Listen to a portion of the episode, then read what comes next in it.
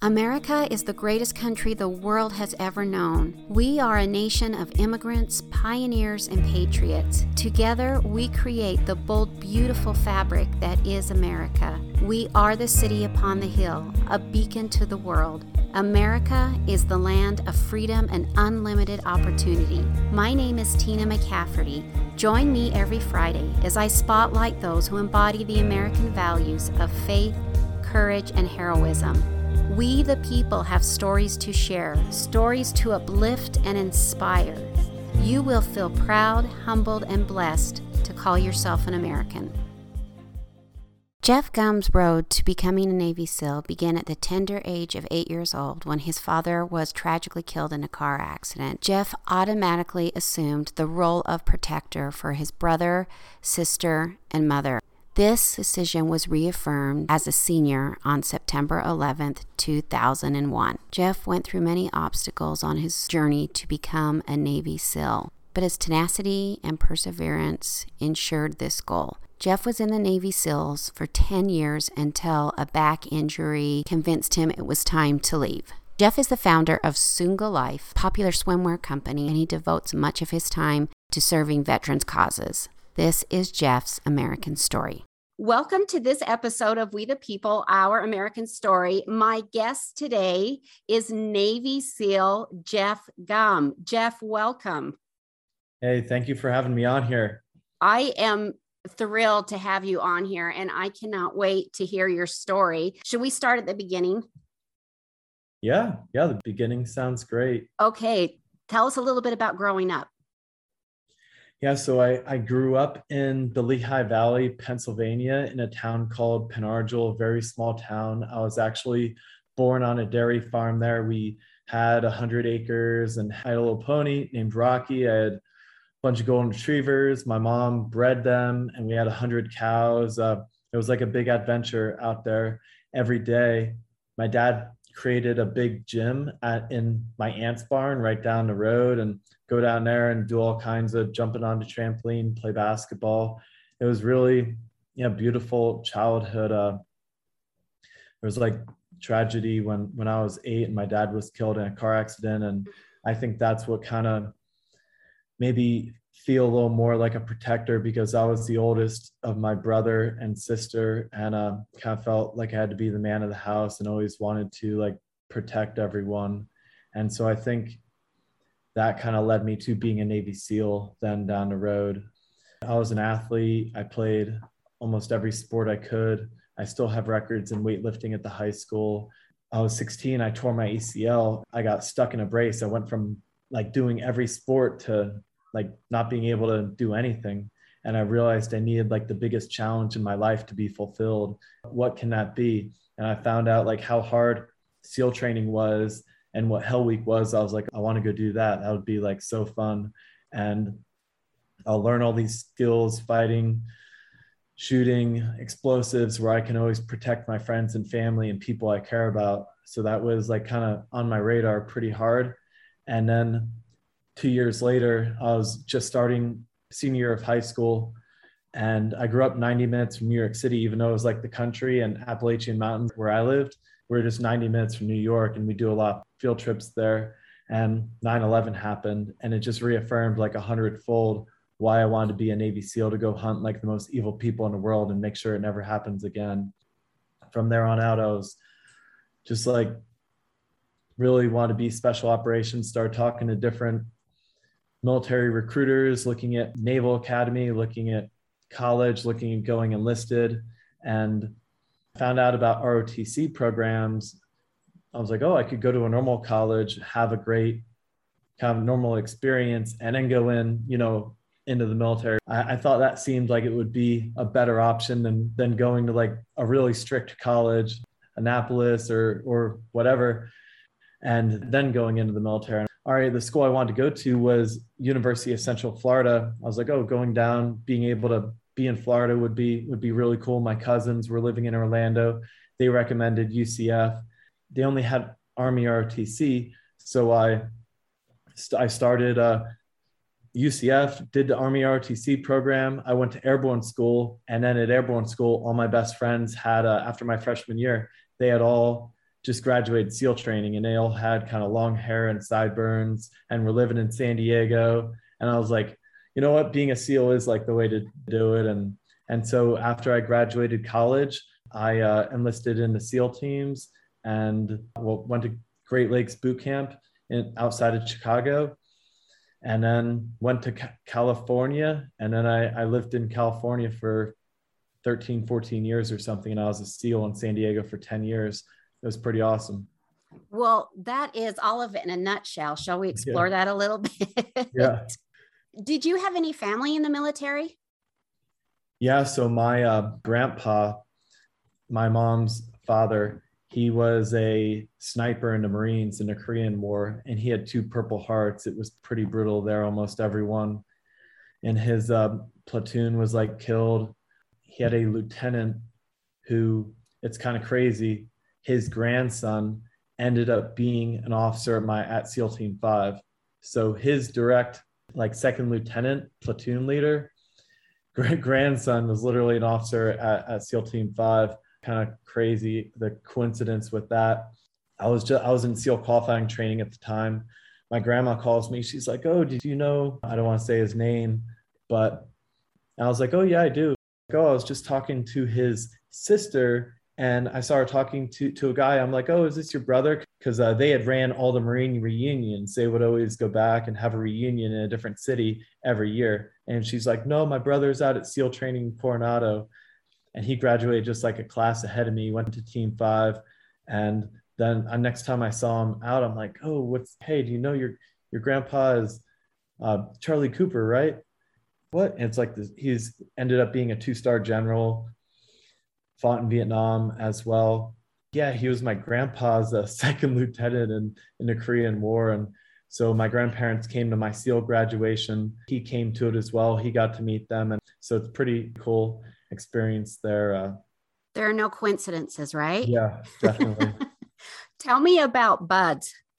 Big reason I want to be a SEAL in the beginning was for the challenge and, and everything there. And I definitely got everything I was asking for in terms of a challenge. Everything was going great until it wasn't. I was in 270, never failed a single thing. What does 270 and, mean? Oh, my buds, my buds class. Oh, okay. So at the time, I was the 270th buds class to gotcha. be going through training, and okay. buds is basic underwater demolition SEAL training. So I was in that class, and I had trained a lot before I went. I had gotten dive certified. I trained with collegiate swimmers, and I was a really good runner. I, track was one of the sports I had done, and I was pretty strong but I just wanted to eliminate a weakness. So I like made sure I got trained the water a lot as well. When I was 23, had a college degree. I was pretty mature. So I never failed a single event in buds. And then Friday before Hell Week, I got really sick. I got viral gastroenteritis and I was Ugh. just throwing up nonstop for like an entire day. I'd be so thirsty, I'd drink water and just throw up. So they put uh, IVs in me and I, my veins just kept rolling for a while, and then then they were able to get one in. I'm like, whatever. I'm still starting Hell Week. Um, oh my gosh, how did you even do that? You can't call in sick. How did you even uh, do no. that? I'm a baby when I'm not. They could have rolled me and I would have just started all the way over oh, again. And it would have been like six weeks of doing all that for nothing. And I'm like, no, I'm, I'll be fine. And so I start Hell Week and I was like probably 12 pounds underweight, really dehydrated. And then started Hell Week, and um, first day was going pretty well, but then then I just started kind of like cramping, not, like nonstop, and I'm like, what is going on? And my legs were cramping, my quads were cramping, my hamstrings, and we're running with the boats, and I'm just trying to do everything I can to stay under the boat. It felt like you see like football players on a field, they get like a cramp in their leg and they get carried off the field and that's what my legs were doing, except I had to run with this 200 pound boat on my head. And I just bit down as hard as I could and tried to stay under the boat. And it's like everywhere you go, you, I mean, you run like probably 50 miles with this thing on your head during the week. And we did this like, what was it? Probably a mile and a half back with this boat. And my legs cramped the whole way so bad and I stayed under and we get back and then we start a four mile timed run. And we do that, and my legs are barely working. I'm just like shuffling them the best I can. And we get back. There's a bunch of people behind me, but they pretty much like all quit. Then they're like, all right, we're doing another one, do another one. Everyone else like back there is like quit. We had some different things. The Steel Pier event, we like tread water in the, in the cold and I think we had like 22 guys quit during that thing or something. Uh, we do this buoy swim and have us like go out and another 20 some guys quit there. We're going and, and, uh, gets to like Tuesday and my legs are just like not working on me at all. I don't know what's going on. Everything is cramping, falling out from under the boat now. I can't even stay under the boat. I'm running like as fast as I can, trying to keep up with it, and it's not working. I, I, mean, I knew there was nothing they could ever do to make me quit. I looked at it as like being surrounded by a hundred Taliban. Am I going to quit or am I going to fight like the best I can in the mountains? I thought of the lone survivor with Marcus Luttrell. I thought of my grandpa fighting in Korea. I thought of everything. I knew I'd never be able to look my family or anything, knowing that I I knew it myself. I knew I'd never be able to look myself in the face again if I like quit there and just did everything I could. And then they kept giving me like warnings for performance. Finally, like an hour before Wednesday, they uh, performance dropped me. I'll do anything to stay here. You can surf torture me in the ocean. You can do whatever. Like I know my, I'm like falling out and everything, but they're like, no, we can't do that. There's usually a quitter room everyone has to stay in, and but I like just went to medical and something's wrong. I was trying to like find out what was wrong with me, and did a little blood ox on me and like some things, but that was still okay. So I didn't go back to that room. I refused to put on, it's like the utility uniform where it's a normal Navy or what we wore in boot camp mm-hmm. instead of our camos. And I'm like, I will never put these things on. They're like the quitter uniform. So I just wore my dress blues everywhere that I had to be in uniform. And we're supposed to go check in with this senior chief to get our stuff to go to it's called X division where you go when you when people quit or get hurt. And so I let the other people in there. I was the last one in that class to not make it through Hell Week. Everyone that made it after me that was still in graduated and finished Hell Week at least. I'm like, can I talk to you after? And he's like, oh, yes. And gives everyone else their chit to go to X Division. I'm like, so I got really sick before Hell Week. I had VGE I couldn't even eat food for two days before I started. I'm 23. I have a college degree. I never failed anything all of first phase leading up to this point. Other people don't even pass a single run, don't pass a single swim, and they get to get rolled and start all the way over. I'll do anything to just start all the way over and get another shot. I was just sick. I'm supposed to be here and you don't even have to pay me. You can take away all my pay, all my bonuses, everything else. All I want is to go back into the next class. And he was like, You're the first person to ever walk in here and want to do this again after getting dropped. He goes, I'm going to talk to the other instructors. And I also like talked to this master chief who had been like a mentor for us. And he invited me to go into some pool training with everyone who had made it through that class. He goes, we just need people to make it through hell week. It's hard enough to find people that won't quit. You won't quit. We just got to get you healthy. I had another mentor mike gecka amazing guy who like trained me before i left for BUD/S and he called and vouched for me. It, i was like the first person ever allowed back in after being performance dropped. I go into the next class and some of the instructors are just like gunning for me and i went from never failing anything and now we start all these runs and everything over again but now from having VGE and like putting out so hard and running through all these cramps and just like doing everything I could to stay under the boat for as long as I could, it led to me getting this thing rhabdomyolysis. And so now my muscles are like have oh. broken down so much, my blood has become toxic and just muscle waste is taking over my whole body.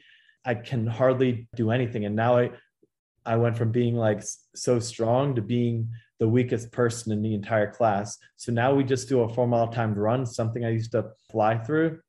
And I come in last place by six minutes on the run. Everything is just like so painful. You go to chow and you run six, seven miles a day just to go eat. And I uh, just in agonizing pain. I thought I had stress fractures that my like calves and everything are hurting so bad, but it was having rhabdo.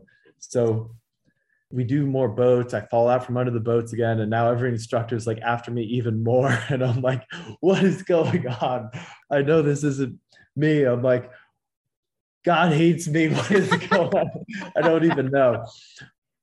I still looked at it. I was like, all right, I'm surrounded by the Taliban or whatever. I'm not going to give up. Looked at the SEAL Creed and it says like i am never out of the fight here even though everything is going wrong. I am not out of the fight. I still have like air in my lungs. My heart is still beating. I will never quit or i'll never be able to go back and say that creed. I can't quit and go get healthy and come back.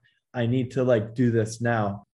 I do this run. I come in last place. It was after the weekend too. I'm like all right i gotta rest up. And get healthy. I'm gonna feel better. I'm gonna crush this run. I come in last place by six minutes. I got first phase on one side of me in a truck. I got the second phase instructors on the left side of me on a truck. First phase is telling second phase, don't worry, you're never going to meet this guy. He's going to be out on that Navy ship out there in the ocean. And I'm just like, oh my God, my life sucks. oh, that's hilarious. It's a good thing you can uh, laugh about it now, right? oh, yeah. Oh, yeah. Well, once I made it, that, I mean, ended up being the greatest gift ever having everything go wrong and still still make it. I go to the doctor after I come. I'm like, all right, something's wrong. I don't know what it is. I had VGE, but that's been like gone for a while. And I went into the next class. I had never failed anything. Now I can't pass anything.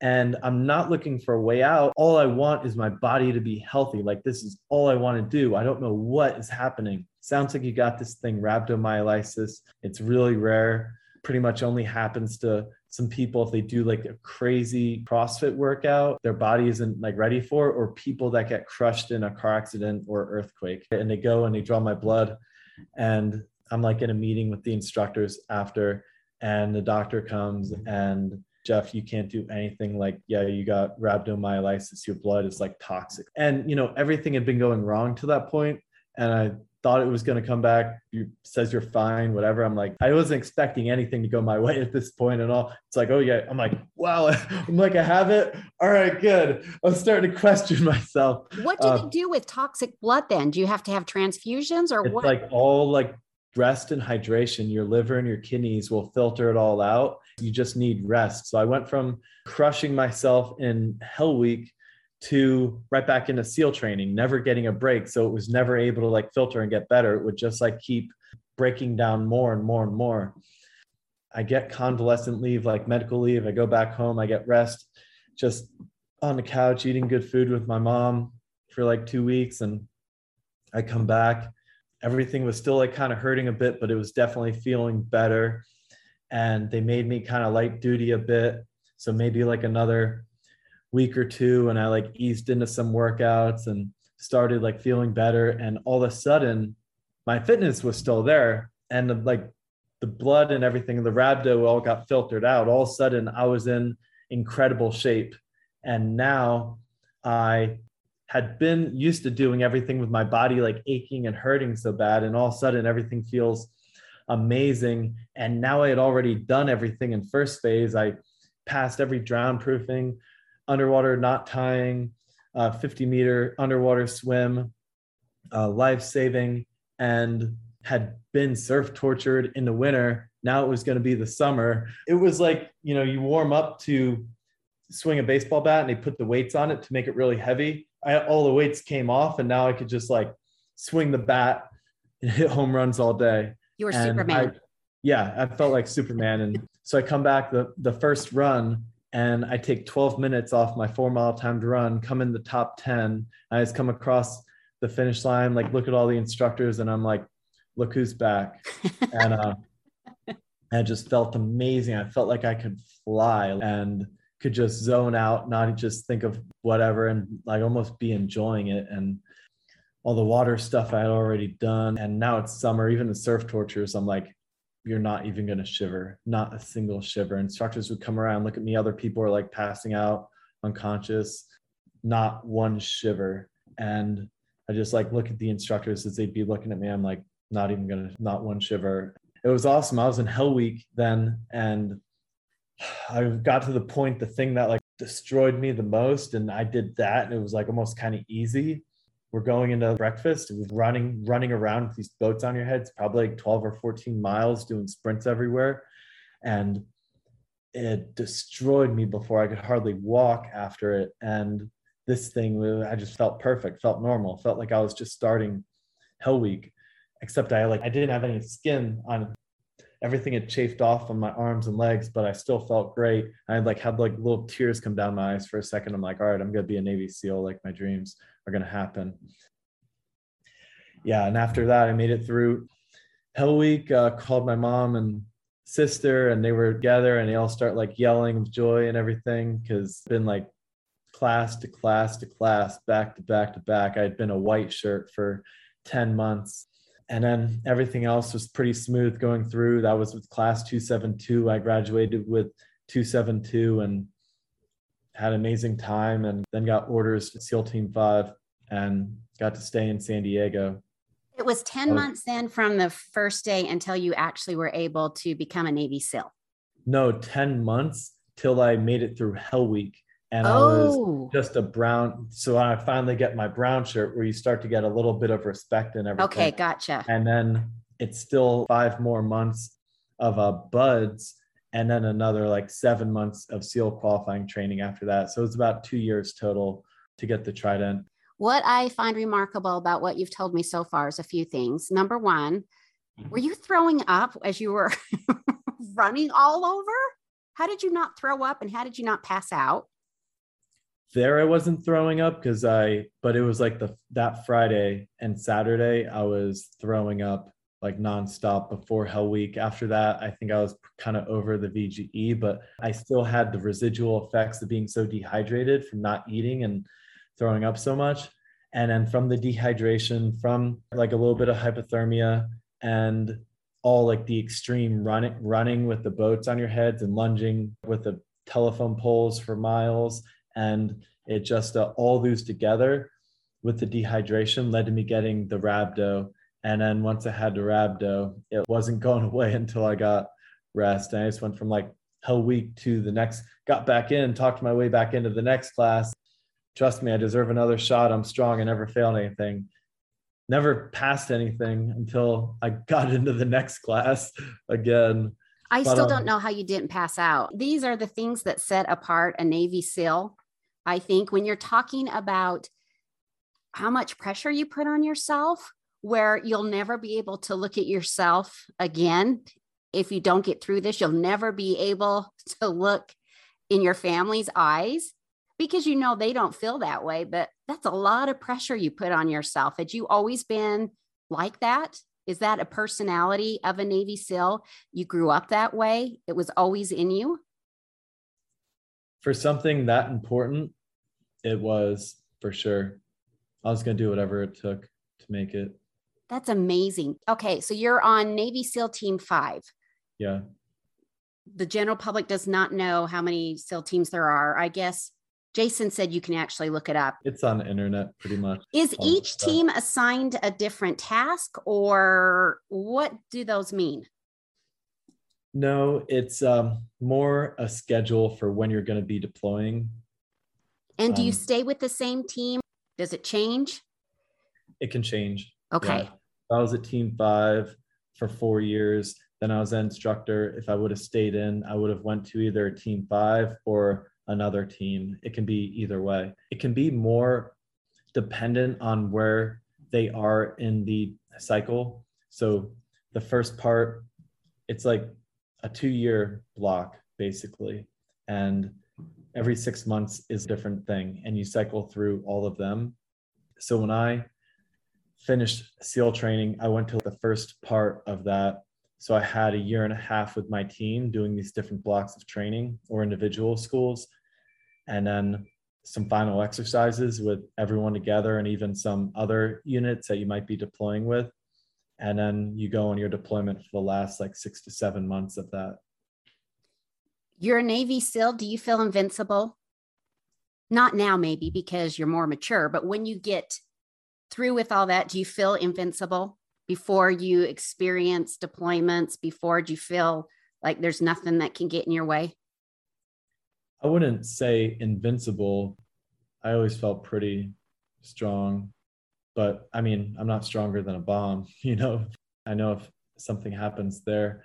I had a friend who um, I had seen him. Well, he wasn't a friend. I had just seen him on. He was like a hero of mine. He was born without arms and legs. He was a champion wrestler and jiu-jitsu fighter and had climbed a lot of the highest mountains in the world. And I was like, oh, if I ever get blown up, I'll just be really strong in jiu-jitsu and wrestling like Kyle is because he doesn't have the arm and leg weight. And then randomly, I ended up seeing him go right by me at a beach bar. Oh, Kyle Maynard, what's up, man? And then we ended up becoming great friends. He moved in with me and we traveled to like over probably 20 countries together. Didn't feel invincible, but definitely felt pretty tough. You have a long let's see everything is so long in the military i think as far as titles and different things that you do. It's either acronyms or very long worded statements. A seal breacher and sniper school and training combative and prisoner handling. What do those two things involve? Well you go and do individual schools that's kind of like the first part of that cycle and so when I checked in, a lot of times new guys don't get many schools. I uh, became like a machine gunner. It's kind of, I think it's like a great thing to do at first because then as you get more skill sets, you're not going to be carrying the heaviest gun, but it's almost like a qual in itself. And so that was my first job almost being like carrying the heaviest gun. It was like 30 pounds carry like 500 rounds of ammo with it. That's an extra 35 pounds plus you got body armor and and everything else and, and that thing's a beast. And so did that and did some other good stuff on deployments. I really want to do like sniper and breacher school. I got to do them then and it was awesome. My top picks there. I learned so much. Did my next deployment and then I was I was an instructor, and I had been a fighter. I had trained in college, trained with a bunch of guys in UFC. Was close with the Gracie family, who made Brazilian Jiu Jitsu. I got kind of recruited by the combative staff because they knew I had this background, and makes more sense to like have someone be a instructor that's already a fighter that's teaching all the hand-to-hand combat and prisoner handling knows how to use all these martial arts so I uh, went in, did that, became the LPO of combatives there. I became an instructor, and that was actually really amazing as well because then I got to uh, teach, I got to mentor these students who were going through SEAL qualifying training and were about to go to the team. And I would lead a class. Any questions you have, because a lot of times they're learning all these skills, but they don't learn how to like necessarily be like a man in the SEAL teams mm. and even just basic things like credit cards and some finances. And all right, what are you gonna do with your 40 grand bonus? Is it best to just go buy a car? No, it's like here, you should invest it in these things. That's interesting because that's something you wouldn't even think that you guys would be talking about. I had gone to college, I was a business major, I had been investing in stocks and uh, mutual funds since I was 18. And I would use credit cards and just because a lot of guys would go out and pay debit cards with everything. I would use mm. my credit card, then have it linked to my bank account, have it pay my credit card in full every month. And then I would get all these points and be able to fly home and see my family for free. So just kind of teach a lot of basic things like that that people don't really learn unless they get a little more life experience. Some are 18, 19, some are 23, 24, some are even 27, 28. Sometimes even you can get waivers. And was guys, I probably had students in their 30s at times. Yeah, it was something I, I felt good about, and guys would learn a lot, and they were really appreciative. And it was, uh, yeah, really fun being instructor, teaching guys how to put hands on people down range. Hey, these are like, how are you going to use this? And it was more towards the end of SEAL training as well. So I didn't have to be mean. I didn't have to do whatever. I'm like, hey, our training is tough enough. You guys deserve to be here. You, you clearly proved that. I am looked at myself almost more like a coach at that point. I wanted them to be comfortable asking questions. Uh, the training was tough enough and they were beating the heck out of each other. How many good. deployments did you have? I did two. So my first one was to Iraq, and then my second one, I bounced around a bunch of different countries in the Middle East. And then I was part of the crisis response element there. So if anything crazy like Benghazi or pirates or something else popped off, would have gone in, but that deployment ended up being a lot more training because nothing really happened. So then uh, I, I ended up hurting my back as well on that deployment. So after I heard it a few days later, I had to fly to Germany and have spine surgery. That set me back a bit. It healed up. And then, yeah, I was instructing at six months later, and it was mostly good for a while. But then I started re injuring it more and more and got out of the military because of that. How long were you in the military? For 10 years. For 10 years. And was it hard for you to leave? Well, I kind of changed my like goals a bit once my back started getting hurt all the time and i realized i was not going to have a high quality life in the military anymore if i'm like you know seal teams a lot very high impact whether you're doing like the combatives like fight training i was doing i was training with guys in ufc and then i had to like really pull myself back from that whether you're skydiving whether you're pounding in these boats doing like 100 mile rides bounce around in the desert and ATVs or Humvees or MRAPs. And at the same time, I was instructing and I had a bunch of friends in LA that I got close with who had all done their MBA at Wharton that were making like big companies. One founded Mayweather Boxing and Fitness, another one made this car auction company, other ones made uh, all different apps and things. And I kind of got excited. I'd been drawn to entrepreneurship. My cousins were really successful entrepreneurs uh, out of Orlando. So I had been around them and I really liked it, but I was like, oh, I'll go do that, you know, after I finished my time in the military. So getting hurt, already having the entrepreneurship stuff in my mind, and then seeing my friends do all this stuff who had done their MBA, I'm like, oh, I could go do my MBA. And it kind of created a new goal for me as well. And I was excited to do my MBA, found my own company. And that would be like my dream, the way I dreamed of being a SEAL, was like, all right, I just got to figure out what I want to do again when I grow up. I already had that to the highest level, made my dreams come true, but now I'm going to do it again. And it was actually, I did the Honor Foundation, which helps SEALs transition to the private sector. And through doing that, I realized that doing uh, that Hell Week and having everything go wrong ended up being the greatest gift because it's helped me so much as an entrepreneur with everything going wrong that I know anytime something goes wrong in my business, well, this is nothing compared to when I was in Hell Week and I had everything go wrong there.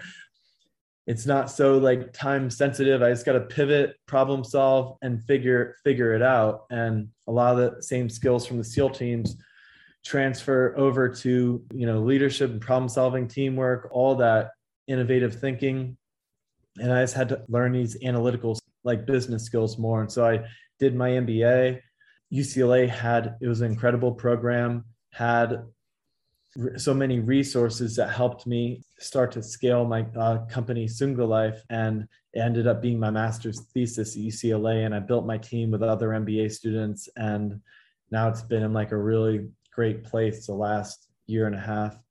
Well, that was going to be my next question. I don't even have to ask it because you mm-hmm. answered it for me as far as what the military taught you. Mm-hmm. You started then your company, it's pronounced Soonga.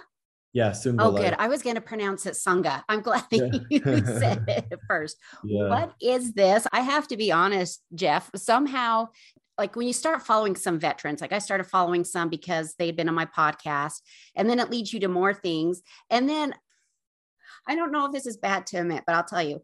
I came across Sunga. It's Sunga Life, right? Yes. Yes. Soonga Life. that's where I got you. That's where I got Ray. Yes. And that's where I came across Rudy. And I just figured, what the hell? I was snapshotting all these veterans that you had. Tiny little shorts or Speedos. I started snapshotting all of these models that you had because they're all veterans so that I could follow up and get with them later. And it's worked out great. That's incredible. It's I like a little recruiting. It's like a little recruiting tool for you. Yes. I hope you're hmm. not too upset that I kind of stalked your website and found them because look, it I found you through it. So it turned out really good. Yeah. But tell us about this company. Yeah, so um, as I trained jujitsu and Muay Thai and done a bunch of fights in college and was really drawn to that, Then, after I got to SEAL Team 5, I started training again at Jocko had a school with Dean Lister. It was called Victory MMA. Was training there. Once I finished at SEAL Team 5, got recruited to be a combatives instructor. They contracted the Arena MMA, had a lot of amazing coaches there. I was training with them and I was really close with the Gracie family as well. I went to Brazil with them for New Year's several times. I saw everyone wearing this Brazilian swimwear called sungas. It's kind of a hybrid between shorts and a speedo. So they are a little more boxy than a speedo and a little more fabric, like right in the front. And I I thought they were awesome. I felt like a loser out on the beach in a big saggy pair of board shorts especially I'd get out of the water and I couldn't put my phone in my pocket. And all these Brazilians had this incredible life hack. They had way better tan lines, they could swim better in the water. And all the girls really appreciated it as well. So I was like, you know what? I'm going to buy a bunch of these things, started wearing them all over the world. And everyone was like, wow, these are awesome. Where can I get them? Where can I get them? And after doing the Honor Foundation, well, actually, before I'm like, oh, I want to make this company maybe I'll wait till I do my MBA. But uh, then I realized I'm like, I need to launch this right now. And I created the company while still an active SEAL, started, uh, you know, it was just mainly Sungas at first, made some sunglasses. I called them the Patriot Shades and made some headbands and some fun stuff and just slowly started growing it more and more. Used the cash flow to grow, started making other products. Maybe two years in, I started making shorts you moved fast, really. That's fast. Started making these silky shorts, which are like marine PT shorts, except they're all they're like green for them and like a lower quality fabric. And mine were like really high quality uh, lycra. And I started having all these patriotic and created my own camo. A lot of women were like, "Oh, I love this. I wish it was in a bikini." I'm like, "All right, I can make bikinis." Started making bikinis and have some really cute stuff where couples are in bikinis, guy in the shorts or sunga, women in the bikini and just started making more and more products and finished that year in the Navy. I traveled the world with my friend who didn't have arms or legs. We created some really cool content while we traveled the world, climbed the highest mountain in Australia, dove the Great Barrier Reef, sailed the Adriatic Sea. Did you really travel around the world in 80 days then? Yeah, yeah, absolutely. Went all the way around. That's had exhausting. Had yeah, had meetings with the um, prime minister of, of uh, Japan's wife. Met so many like cool people. Carried my friend Kyle all the way up to uh, where Jesus was oh, yeah. crucified. Carried him all the way up to the top of that thing. So many cool experiences, and yeah, I went to Normandy on uh, on Normandy. Day anniversary just so many epic adventures. And the whole time I'm wearing Sunga Life, creating cool content for Instagram. Then started at UCLA. I have to read something on your site because it just makes me laugh. I love your little about us. Okay. Okay. You can expect a Sunga to be the most comfortable swimwear you ever put on, and doing so allows your thighs to get the healthy tan that they've always wanted. It's a hybrid between shorts and Speedos and are the brainchild of a former Navy SEAL who fell in love with Sungas after his travels throughout Brazil. And I love this next part too. He couldn't believe all the incredible benefits of wearing Sungas and what an incredible secret he had stumbled upon white thighs were a thing of the past. While swimming and diving with dolphins and whale sharks, he felt like Michael Phelps in the mm-hmm. water now that board shorts weren't dragging him down. Another benefit he soon realized was that they dry super fast and he no longer had to walk around in a soggy pair of wet shorts after swimming. However, and you already mentioned this, the biggest advantage he found was that girls love a confident man in a sunga, the same way guys find a Brazilian bikini sexy on a woman. It literally becomes an unfair advantage at any pool or beach party, and they are very open about telling you about it. Who wouldn't want to buy a pair after that, right? yeah, exactly. Exactly. And it'd be funny. I would wear a pair, and my friends are like, man, yeah, it's cool you wear it, but I could never wear one of them. And then we'd go to like the beach or the pool, and everyone would like be coming up talking to me and just having a great time. And it would be like bring the party to the next level. And then my friends would come back and order a Sunga right then or be like, man, you got to give me one of your extras. Or I created my own camo. I have all these patriotic ones. I got the Second Amendment print where I literally have the Second Amendment like printed out, we the people and the Constitution. Yeah. We also say, if you're to peacock, do it like a patriot. And I have uh, my own peacock line as well: oh. peacock bikinis, peacock board shorts, sungas, silkies, everything. I saw on your website. Is this true? Do you actually have a line that you have to be a Navy SEAL to get? Yeah, so it kind of started. Um, I think you saw the recent Hudson Seal swim that we did. Yes. And the first one we did three years ago I, I got asked to do it and I saw like a bunch of my friends doing a bunch of like team guys. You know, I should sponsor this and have all my friends wear my stuff. This is going to be epic. And I did. Yeah, we should put something on there. Maybe we'll put the bone frogs, partly a memorial for our fallen brothers to honor them. And I was like, yeah, that's great. We did that we were like featured on Fox and Friends. Pete Hegseth swam with us. He was amazing. All the team guys were asking me, "Oh, can I get some of them?" You know what? I'm going to make a whole line of bone frog stuff and just sell it. But I only seals are supposed to wear them, so I kind of found an app that allows you to password protect products on your site. So team guys have to like either write me or my customer service. I'll verify them and then I'll give them uh, the password and a 30% discount for fellow SEALs. That yeah, is hilarious. Um, yeah, totally. what is your website for Sunga? Yeah, so it is sungalife.com, S U N G A L I F E.com. And then the Instagram is at sunga.life as well, S U N G A dot L I F E. Is there anything that you think we need to know to support military families?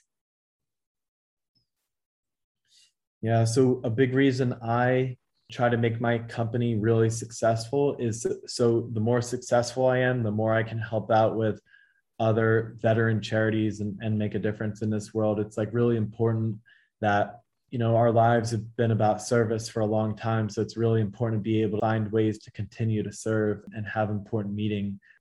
One of my favorite quotes is you never want your memories to be bigger than your dreams. A lot of veterans can struggle with getting out because they feel that their best years are behind them they don't have the brotherhood anymore they don't have things they're doing with veterans and then they don't have like the important mission and service so that's why I think I've had a good transition and uh, I'm able to be a part of all these foundations. I'm on the Force Blue team. We dive and save the coral reef with other special operators. All this work with the Hudson Seal Swim, raising money for the GI Go Fund, and to honor 9/11 victims and honor our fallen brothers.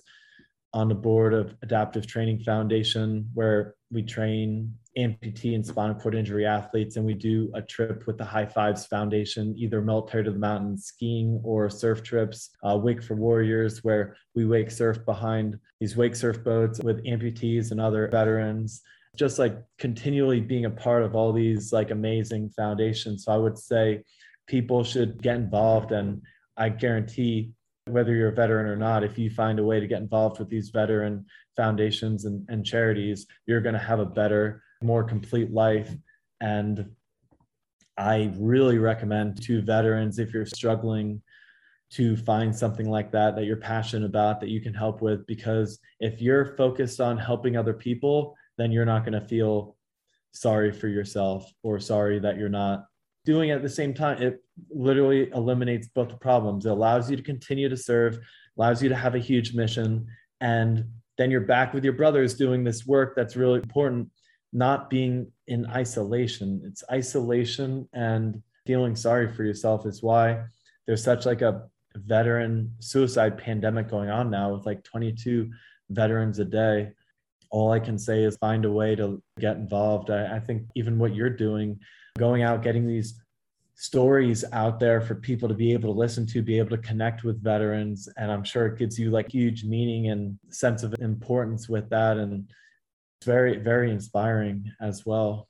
It really is. And uh, there have been a few times that I have had some of the people that I've spoken with will just break down in tears and say, Thank you for letting me share this. It's so cathartic to just tell my story.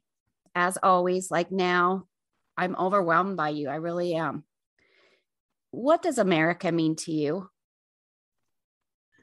It is a country that really started democracy. Every other country had basically had a king or dictator. And so it was the first country that was truly about the people, not about the kings and queens and royal family. It's a country that was about freedom right off the bat. We made our constitution, we made these amendments to make sure that tyrants wouldn't come to power and destroy our freedom and destroy our way of life. And we used that as a way to go out when there's injustices in the world, when there's other dictators, when there's people like Osama bin Laden or Saddam Hussein creating these huge travesties throughout the world. If there's dictators, if there's whoever, and people say, Oh, what gives you the right to go out and be the world policeman? It's like, Well, I'll tell you who. We're the country that defeated Hitler. We're the country, you know, along with our allies. But all of people don't realize it was like 77 years ago, all of continental Europe was under Nazi control. It almost sounds like almost like Nazi is like mythical evil thing now, but they literally had all of Europe under control not that long ago and they steamrolled everyone. And we went in and I've seen the graves of 20,000 Americans on the beaches in Normandy. And it was a huge sacrifice of 18, 19, 20, 21 year olds. Like entire towns were wiped out of young men.